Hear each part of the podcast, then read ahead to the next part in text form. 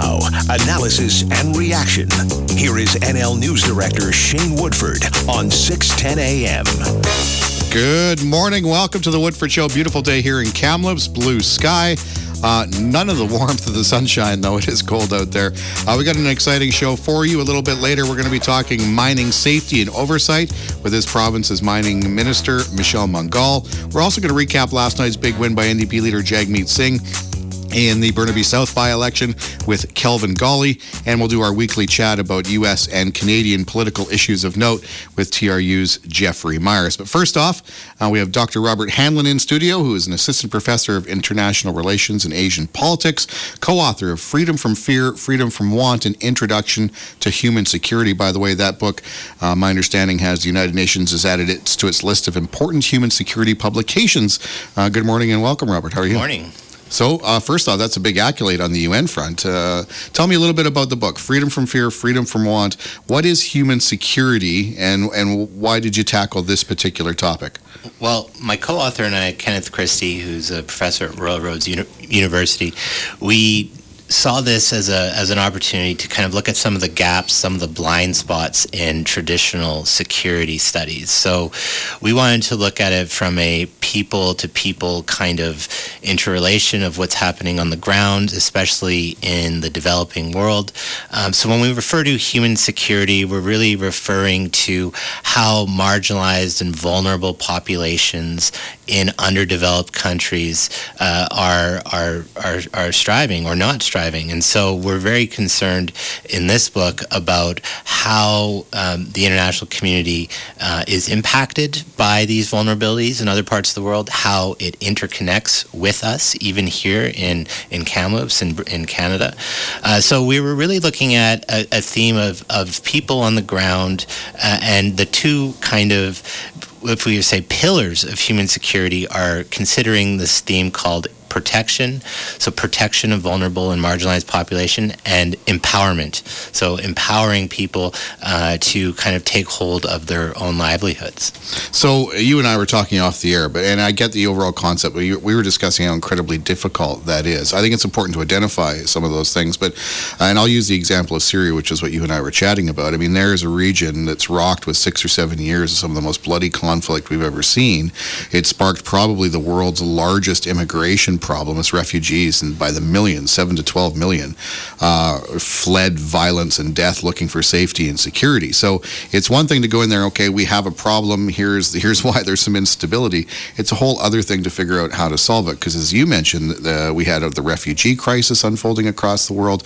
That probably led to some degrees uh, the rise in populism, uh, and it was felt everywhere across the planet. So how do you how do you go in and assess something like that? And then and then conversely how difficult is it to complete the circle and then say okay we need to find stability in a place like Syria which is far easier said than done. Right. Yeah you know and that whole region of Middle East North Africa has just been up in upheaval including yeah. Libya and other parts. And we've seen you know Iraq fall apart and now Yemen. Um, you know the thing is when we're considering from human security perspective we have the capacity to see these things coming we have early warning mechanisms within our international organizations that Canada is a member to. So, for example, the United Nations.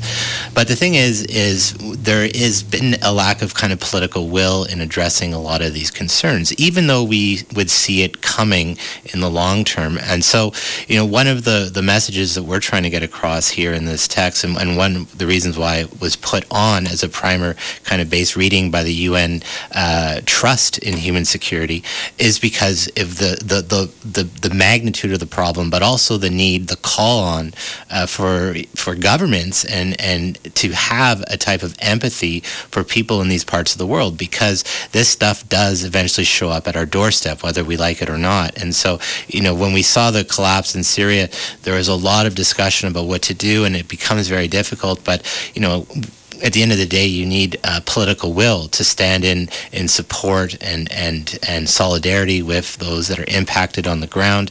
Um, if you don't have that, and and you kind of let these things play out and just say, well, they're not our problem, they're a local problem. You know, you can only push that for so long. And as you see, when people are threatened with violence and and oppression, well, they vote with their feet. They get up and leave, and they show up at your doorstep. And so it's something that yeah. you know, whether we like it or not, it does happen. Yeah. How is is political will the only way? I know in your book you talk about sort of governments, but that's a top down. A minute ago you talked about empowering people. I mean, again, just to kind of stay on the Syria topic as an example, we had Barack Obama, who's one end of the political spectrum, essentially ignored the problem, did nothing, uh, and then you've got Donald Trump on the other end of the political spectrum, uh, who's still doing nothing, but is using it as political leverage to get what he wants from a sort of power and, and fueling his base uh, with immigration and fears and all that kind of stuff. So, I mean, all of that that uh, does nothing for the situation itself, and especially for the people who are suffering. So, is how do people empower themselves? I mean, if, if the government's not going to do it, if the world powers aren't going to do it, how do you how do you figure it out? Right, and see, Syria is a, is, is kind of this case, this kind of real what we might call a wicked problem, but one that uh, we could have seen and we did see coming from years ago if those that were writing about it and analyzing it.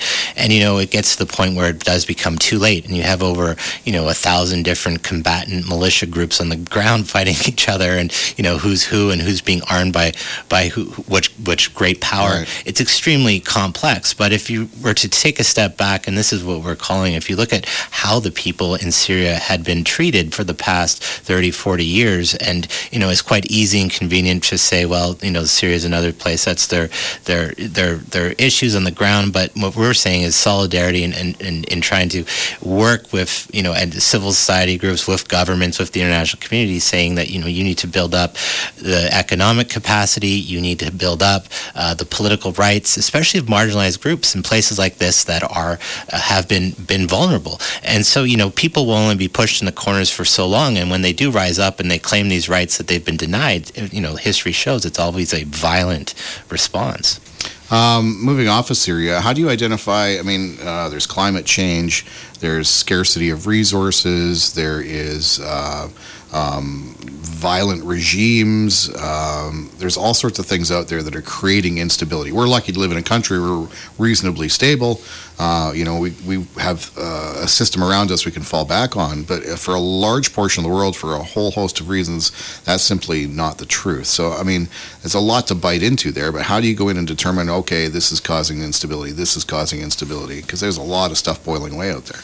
Right. And so in this in this book, we, we're very concerned, and, and again, what we've been, my co-author and I have been writing about for the past 15 years, is the idea of, of uh, economic empowerment, this freedom of of, of from from want, if we will, so that, that people have the capacity to stay where they, they are in the in the world. They don't want to move. They're not, you know, if you talk to refugees or asylum seekers, you know, but that's supposed to be a temporary fix. You know, most asylum seekers, the vast majority of them, don't want to leave their homes. They're forced out of them.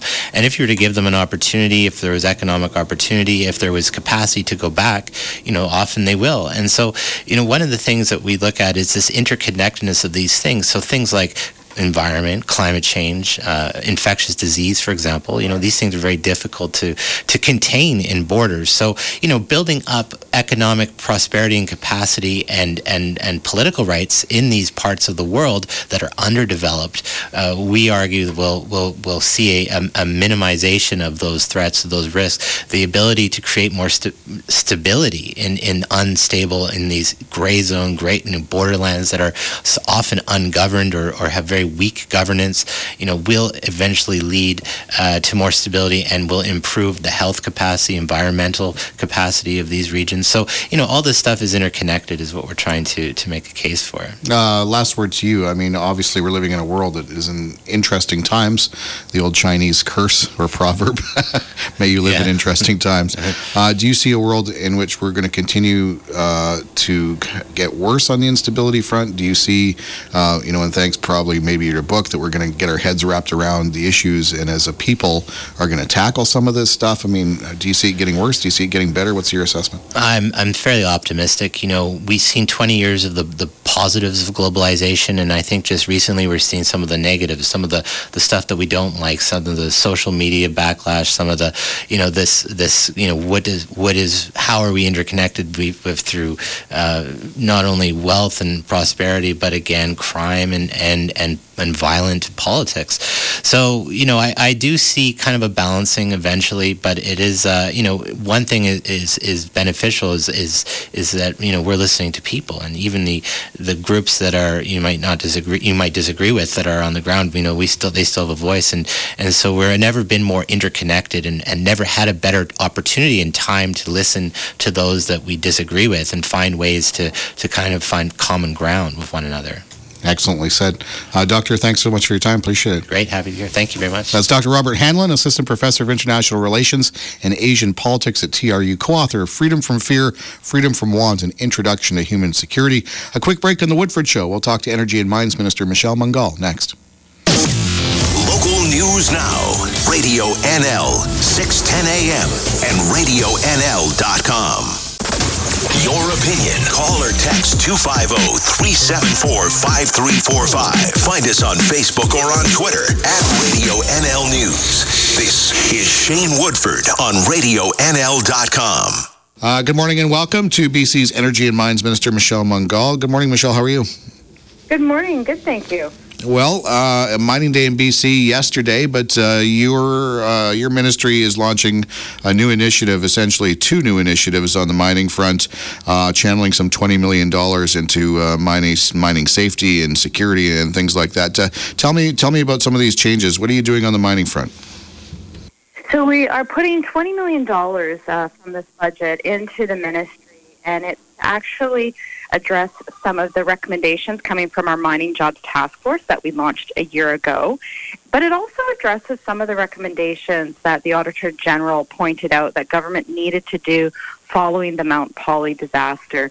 So what we're doing is uh, we're adding 65 new people to the ministry, and we're creating, we're dividing off two functions as was re- recommended. So permitting and competitiveness and making sure that BC is a competitive jurisdiction globally to attract mining investment is now one division. And then on the health, safety, and enforcement, so enforcing the, the rules that those permits lay out for companies, that's now independent of the permitting, of the competitiveness.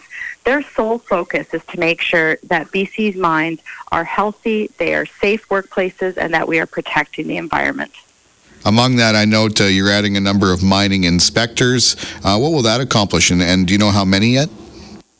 More boots on the ground means better work for British Columbians. So we are doubling that new division of health, safety, and enforcement.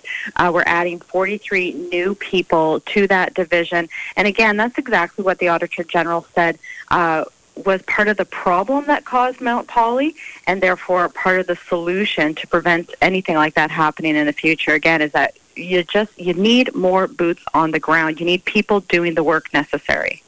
In the aftermath of Mount Polley, there was uh, there was some sense of outrage bubbling in, in some parts of the province uh, over, I, I, guess, a perception out there that the, the, company got away with something. I mean, they remediated the area, uh, etc. But I guess people felt like they didn't really, you know, pay for, for, for what happened in, in some sort of justice sense. Is is that sort of part of this to kind of uh, go out there and you said you know enforce the rules, uh, enforce mining inspection? Is, is that to make sure that the, the groups out there are doing what they're supposed to be doing and nothing is slipping by? Well, in terms of Mount Polley, that's still under investigation under the federal government, and we've been actively involved in that investigation.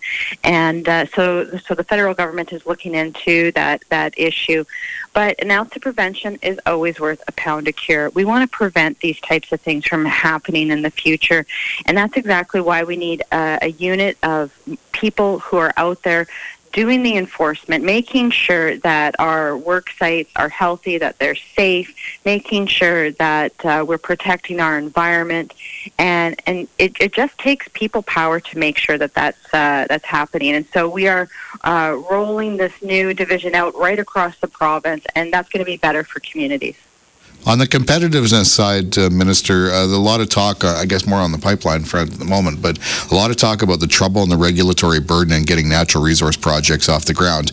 Uh, yeah, I'm sure if you talk to Taseko, they have some frustrations with some of the new mines that they've tried to get started. Uh, how do we how do we accomplish both tasks of making sure this province is competitive, making sure we have new mines and all that comes with that, but also making sure the environment is safe and all of the stakeholders around a mine are happy and satisfied?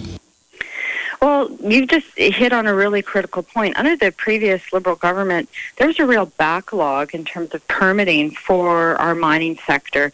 And that's because there was too few people doing too much work and having too many responsibilities. And we just weren't able to do make sure that the services that everybody counts on, the people who work in the mining sector, the people who invest in the mining sector, their services that they need to, to do their jobs well just weren't there. We've now changed that. And so we have a division focused on permitting, relieving that backlog, getting things done in a timely manner, and making sure that we are competitive jurisdiction around the world to attract that mining investment. This is a foundational industry for British Columbia.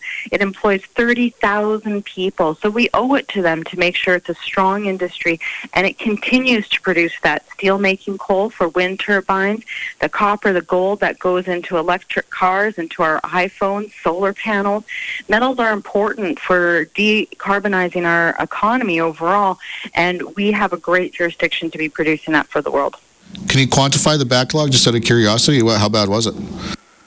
I don't have a number right for you at this moment, but uh, it was pretty significant. It was one of the top things that I kept hearing from industry is that uh, uh, permitting, for example, uh, one person was telling me yesterday during mining day that uh, he had a permit that was just sitting in the file folder for six months before anybody even looked at it. So that you know, time is money, uh, and in industry, when we want to make sure that we're creating good family supporting jobs, uh, we have to make sure that we're clearing these uh, per- backlogs out and making sure that uh, the eyes are looking at these permits thoroughly. And how do you deal with the First Nations component, Michelle? I mean, uh, uh, if you look at Trans Mountain, there's some some for and against there. If you look at the Taseko mines example uh, near Williams Lake, uh, there was just a massive amount of opposition from area First Nations and unceded land and that kind of thing. How, how do you how do you account for that? How do you work with them to make sure mines are getting in the ground? Well, we have to be working in partnership with Indigenous communities and Indigenous nations, and that's part of reconciliation. And reconciliation is uh, economic revenue sharing, but it's also making sure that First Nations are involved, that they're getting the benefits of the jobs and uh, the training that goes along with these projects, but they also that these projects are aligned with their vision for the land. And so we have to be working in partnership with First Nations, and we're doing that through our environmental assessment process, for example, and uh, revamping that process going forward, how do you measure efficiency and competitiveness? I mean, it's one thing to, to say those things, but uh, over a period of, I don't know, two, three, four, five years, how do you look and say, okay, this is working, uh, this is going well, or you know what, this is this is not working as well as we'd like. We need to make some tweaks and changes it's all about where those investment dollars are are landing at the end of the day. Are they landing here in British Columbia? Is this a desirable jurisdiction for those invest those international investment dollars? Uh, the ore is in the ground, but the money can fly all over the planet, and so we want to make sure that uh, it's coming here so that it's building those mines, it's building the exploration industry, and we're creating those family supporting jobs. Like I said mining are some of the best paying jobs in the province, and it's great opportunity, especially for rural communities. I, me coming from uh, the Kootenays, where we do a lot of mining, uh, this has been a really important sector for our province and, and for all over uh, rural communities. I guess my last question is with uh, what we learned here in Kamloops, the KGHM Ajax uh, proposal, which was ultimately defeated, but there was an willing of opposition based on uh, not just from First Nations, which were also opposed, but also from a lot of people in Kamloops who thought uh, this mine was too close to the city center, created all sorts of problems, potentially dust, that kind of thing. Uh, what's your sense as Energy and Mines Minister about sort of distances between these projects and urban populated areas? Should, should they be a certain distance away in your mind or no? Well, this is all part of the environmental assessment process. And uh, in that process, under our government, uh, First Nations, local First Nations, uh, were able to have their say and be heard. But so is the community at large as well. And, and that's exactly why these processes exist. Perfect. Michelle, always a pleasure. Thanks so much for your time. Thank you. Have a great day. That was BC's Energy and Mines Minister Michelle Mungall talking about some changes to mining within her ministry. We'll take a quick break to the bottom of the hour here on The Woodford Show. On the other side, we'll dive back into last night's Burnaby South federal by election. A big win for Jagmeet Singh. What does it mean? Kelvin Gawley joins us next. Radio NL, RadioNL.com. Local news now. You're listening to Shane Woodford on Radio NL 610 AM and RadioNL.com. Good morning. Welcome back to the Woodford Show. Last night, uh, one of three federal by elections, uh, Burnaby South, the big one everyone was keeping an eye on with NDP leader Jagmeet Singh uh, running there, looking for a seat in the House of Commons, and he cruised to a win.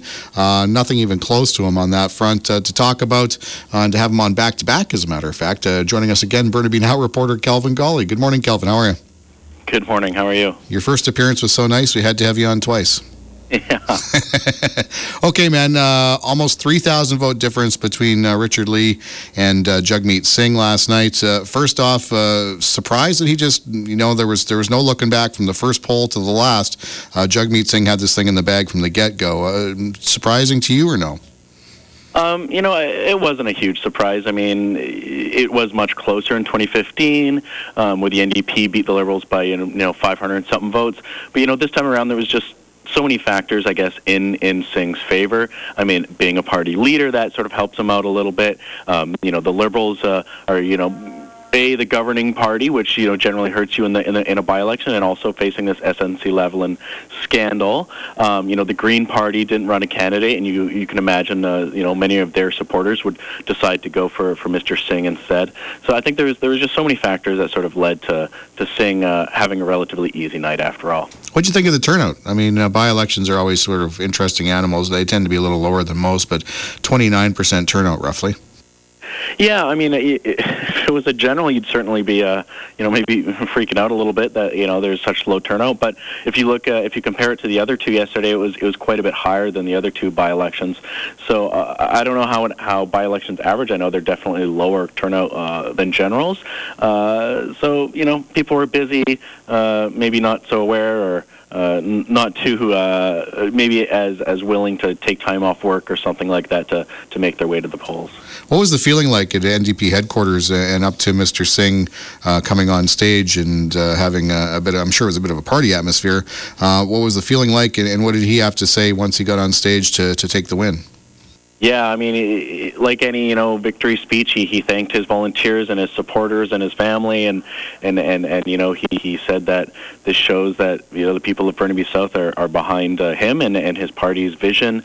Um, you know, but at one point he, he asked his supporters, um, you know, uh, he thanked them for what was a, a, bit of a slog of a, of a by-election, but he asked them if they had anything left in the tank because you know that general election is only eight months away. Yeah, and I think that's kind of key here because we are so close. I believe Richard Lee's already re-upped, uh, but I would assume, and it sounds like Mr. Singh's aware of this, that uh, that if you're smart, you sort of maintain a soft campaign because uh, before long you're going to be right back in the thick of a fall federal election. Yeah, and uh, uh it, it's it, you know, and I, I asked him last night, you know you know, being the local reporter, you know, our focus is always, you know, our community and, and, and, and you know, how, how the, the bigger picture of politics affects us here. So, you know, I asked him, you know, over the next eight months, you're, you've got this big task of, of trying to, you know, re-energize your party, try to you know make some gains in the polls. You know, lots of fundraising to do that's lagging behind. Um, so that's a big job on your plate. But at the same time, you know, the people of Burnaby South are looking for representation um, for their local uh, issues uh, in Ottawa, and he, you know, he uh, he said he can do both, but I guess only time will tell. He also faced, uh, and you touched on a little bit there, but I mean, the NDP federally uh, over the last year or two has been in something of a quagmire. They've got a lot of people who are saying no thanks to running again. We're around 25 to 30 MPs right now who are headed for the exit door. Uh, Mr. Singh has found himself in trouble in a number of fronts. Uh, last night may have been a nice little boost, and he's going to get the House of Commons. He's going to get a seat. He's going to get some personal limelight out of it. But he does have a fairly um, steep hill to climb, and not much time to do it in to get his party turned around and headed in the right direction. Uh, I, I hear that he, he was faced with some of those questions last night. Uh, I'm sure some of them weren't as welcome as he would like to have, considering the occasion. But um, you know, what what kind of questions did he face, and what was his response to some of those questions about his challenges?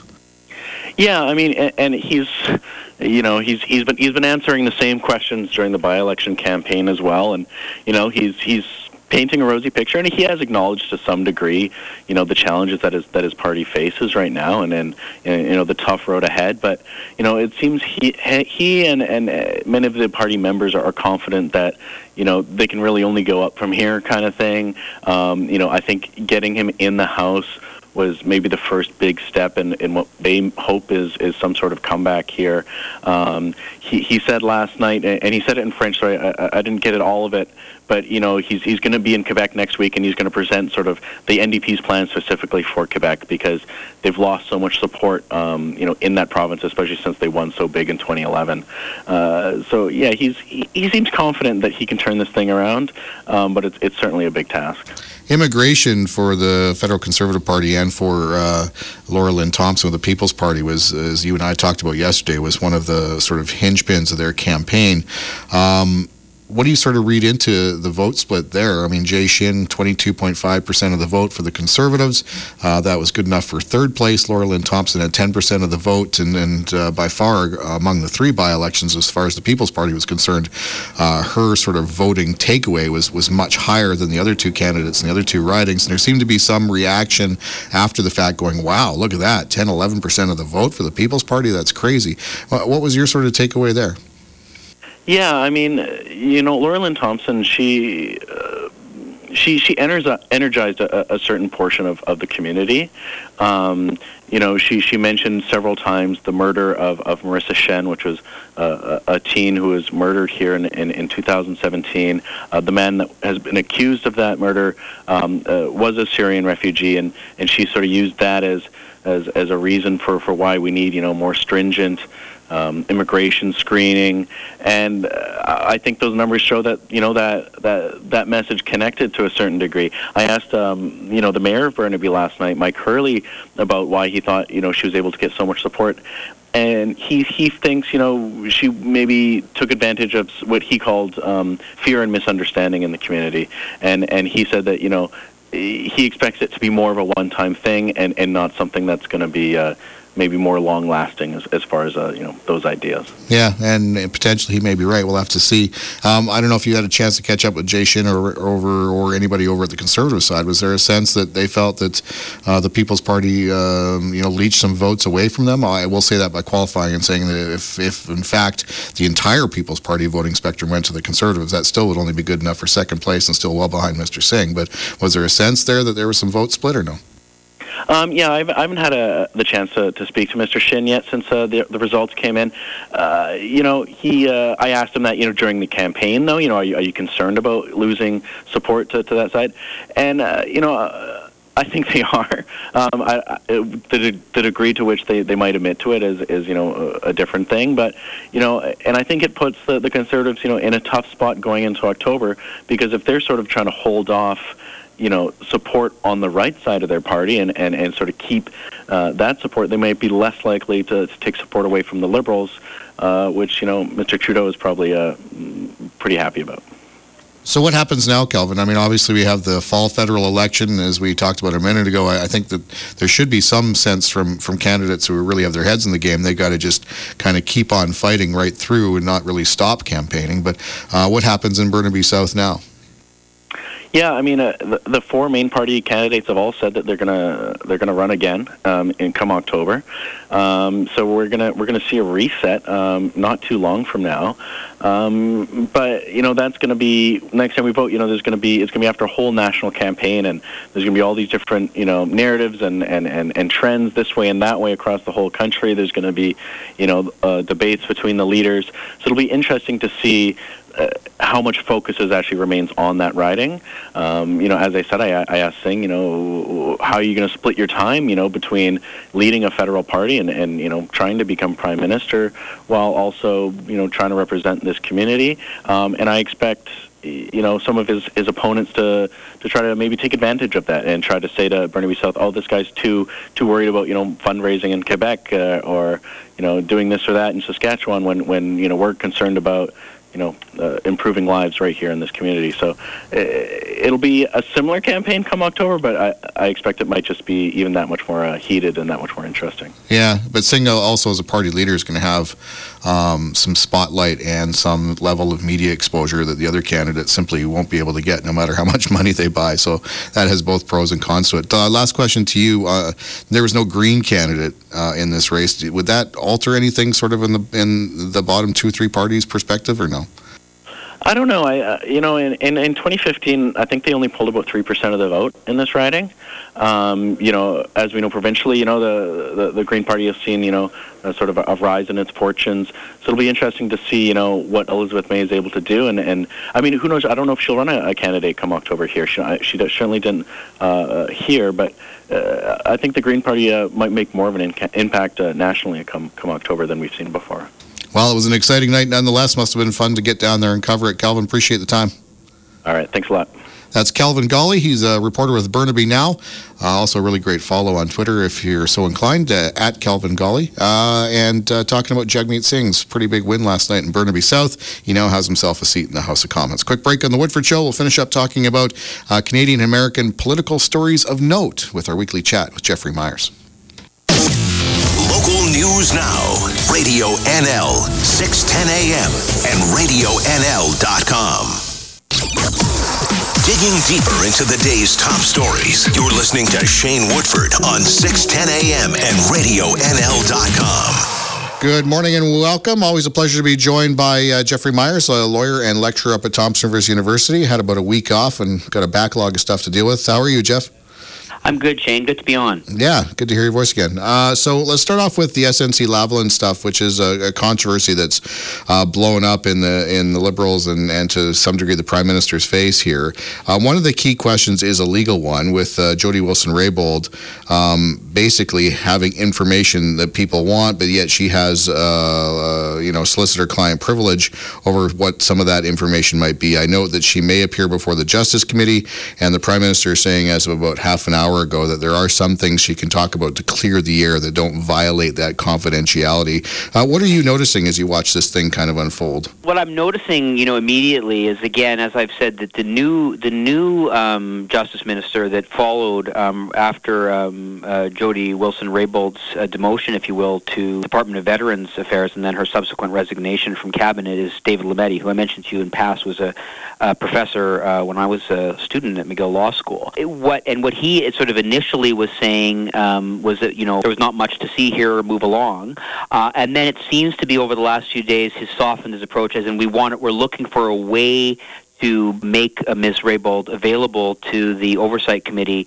to tell her side of the story. A suggestion, but the problem, of course, the stumbling block is it would seem to be again we're filling in the blanks here about attorney-client privilege, right? And that today there's legal experts which are I think testifying right now before the committee on the scope of um, what's called the Shawcross doctrine and on the question of attorney-client privilege as to whether or not there's an attorney-client privilege issue here, and if there is, um, what it would take for the government to waive it and allow Ms. Raybould to go ahead, and also the question of whether or not, um, even if the allegations that Ms. Raybould are making are taken on their face to be true, or the allegations, I should say, that the Globe Mail are reporting um, are taken to be true, whether in fact those would be sufficient to rise to the level of, of wrongdoing. And that revolves around whether or not this is the type of interference, um, which again the law calls it the Shawcross Doctrine. The Shawcross Doctrine is named after a British jurist who was a Minister of Justice in the Labour government after the war, and one of the prosecutors on the Nuremberg Tribunal, and he's famously known for coming up with with the, the Shawcross uh, doctrine. His name's Sir Hartley Shawcross, and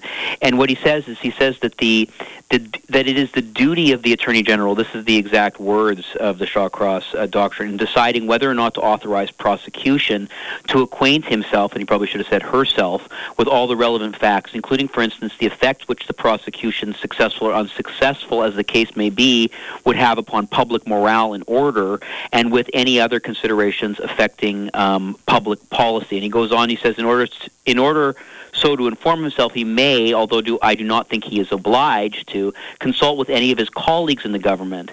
And indeed, as Lord Simon once said, he would in some cases be a fool if he did not. Uh, on the other hand, the assistance of the colleagues is confined to informing him of particular considerations which might affect his own decisions and does not consist and must not consist in telling him what the decision ought to be, right? The responsibility for the eventual decision, the Shawcross Doctrine goes on, rests with the Attorney General, and he is not to be put and is not put under pressure by his colleagues in this matter. So, what's coming out in some of the the public statements that you've made, particularly noteworthy over the last week, is from the chief of the the, the Privy Council clerk, Michael Wernick, who's the highest civil servant in Canada um, who's saying, you know, there, there's, uh, he doesn't believe that there's an issue um, here that that line has been crossed. Clearly, the government wants to make that case, and there's some speculation, and I think based on the Globe and Mail reporting, Ms. Wilson-Raybould is going to say that that line, that Shawcross line, was stepped over where there was a kind of attempt to influence or direct her in some particular um, way, rather than just enlighten her on the potential downsides of the prosecution. I note also specifically, uh, uh your your listeners will know that the the deferred prosecution prosecution, the possibility of a deferred prosecution, which means basically taking a prosecution out of the criminal system and, and allowing fees and admission of guilt or penalties and admission of guilt rather than effectively preventing SNC Lavalin from, you know, bidding for government contracts for 10 years in Canada, which would bankrupt it. That was a product of an extended lobbying effort by uh, SNC Lavalin, and it was part of an omnibus budget bill, so Canadians didn't really get a chance to scrutinize it, nor was it particularly well debated in Parliament. But it's not supposed to be used, even within the context of that, the new deferred prosecution arrangements for corporations. It's not meant or designed to be a factor where you would to avoid job loss, for example. So when you talk about public policy, that doesn't normally just mean, oh, they're too big to fail, in the words we use in the U.S., right? The idea is that there has to be other legitimate considerations and that ultimately that decision is left uh, at the discretion of the prosecutor. And in this case, what it looks like uh, is that you know SNC Lavalin, a major employer in Quebec, was too big to fail, and that they and that the government knew that based on the lobbying of SNC Lavalin and the fact and the importance of them as a corporate donor and the importance of them as an employer in Quebec, that were they to allow the prosecution to go ahead without that having this deferred prosecution arrangement, that it would it would devastate SNC Lavalin and have a huge knock-on effect on the Canadian economy. And the uh, government wanted to move precipitously to avoid that. And now, of course, what's being set up is it's turning out to be a kind of Western Canada uh, versus Quebec situation, and that's never a good look for our country. Yeah, no kidding. Uh, let's uh, turn our attention south of the line. Some interesting stuff's happened on that front. Um, number one, we're hearing again Mr. Mueller may be in the final stages of his report, and to his credit, we have no idea. He's kept a hmm. pretty airtight investigation over that. But uh, as we near sort of what might be the end strokes, all sorts of, um, I don't want to, I guess, refer to it as framing by the president and, and those loyal to him about what might be in this report is, is already occurring. Uh, I know the Democrats, Mr. Mr. Adam Schiff in particular is saying they're going to pull out all the stops to make sure this report's public, including uh, possibly uh, calling Mr. Mueller to testify or issuing a subpoena on the report itself. Your thoughts on that?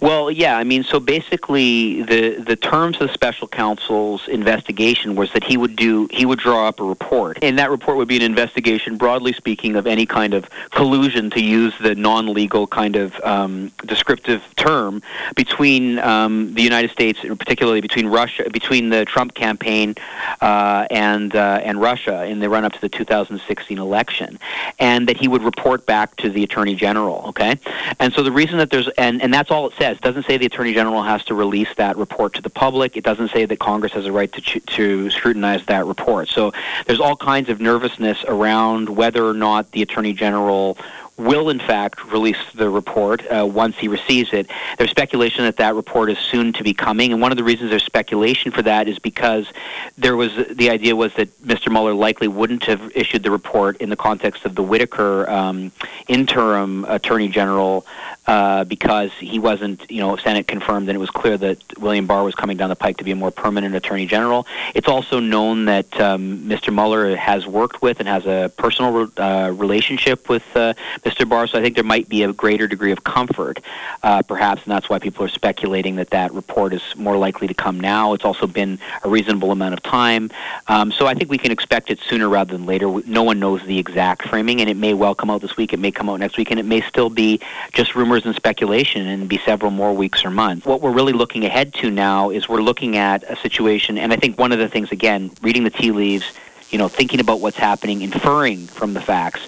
Um, you know, is Mr. Mueller? Did he? Is he perhaps one of the reasons he might have been might have been waiting if he was waiting was to wait until now there's a Senate, a Democrat-controlled Congress, right? So they can exercise this oversight. So if there is any funny business, perhaps he's more trusting that there won't be because he he has a professional relationship with Mr. Barr. But even if there is, all of a sudden Congress has these ability, this greater oversight capacity, right? Because now Mr. Schiff and his committee aren't minority um, they're in the majority, and so that they can do things like try to subpoena or call witnesses, even Mr. Mueller himself, to come before Congress and speak to it. And, and they've made signals, all the congressional leadership has made signals that they're not going to rest until. Um, you know anything other than redactions for the purposes of like national security interests or sources to protect sources would be inappropriate and that the public has the right to know and there's a strong public interest here. So it will be a big fight um, either way. I think it's really again it's it's it's a choose your own adventure kind of situation very hard to predict. I mean one possibility of course is that the Mueller report is going to make all kinds of findings of fact about things that happened but it's not going to recommend um, you know, is not going to. It, it, may or may not say that uh, Mr. Trump's uh, actions rise to the level of criminal uh, wrongdoing. Uh, it, we don't know what it's going to say, and, and, we don't know, um, you know, if it's going to be given the light of day. We know there'll be a fight to bring it into the light of day, and there is significant subpoena power. There'll be significant public pressure.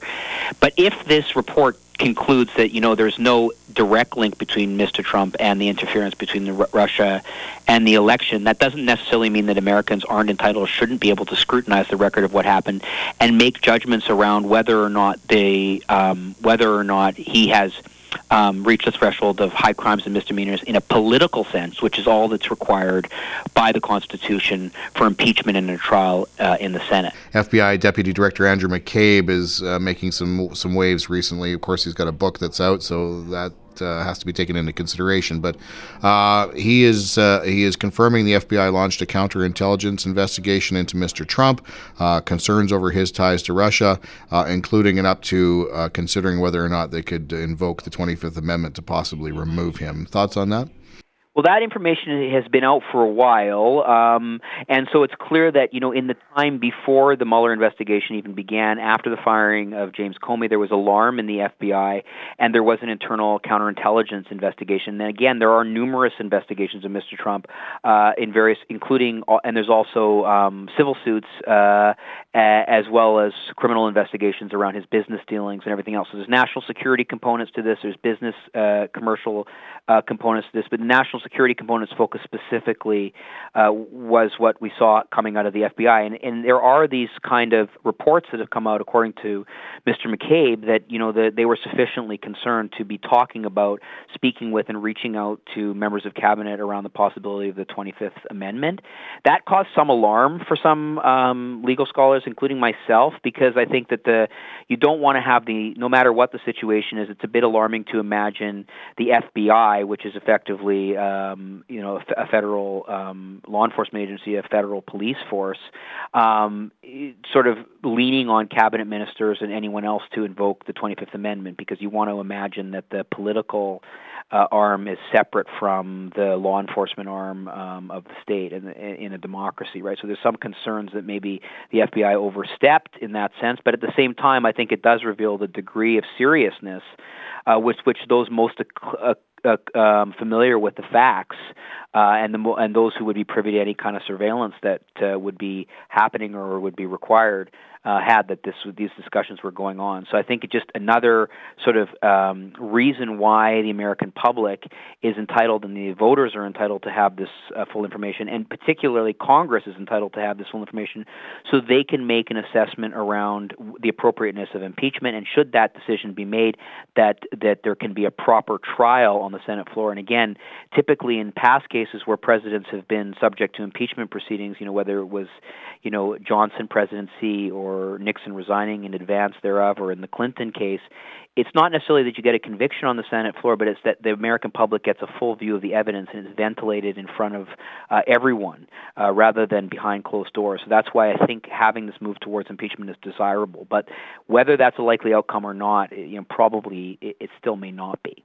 Jeff, as always, thanks so much for your time. That's Jeffrey Myers, lawyer and lecturer up at TRU, doing our weekly segment on U.S. and Canadian political news. And that's it for today's edition of The Woodford Show. We'll see you again right here on Radio NL tomorrow. Where the interior stays connected, this is CHNL in Kamloops, a Stingray radio station. Radio NL 610 AM. Local news now.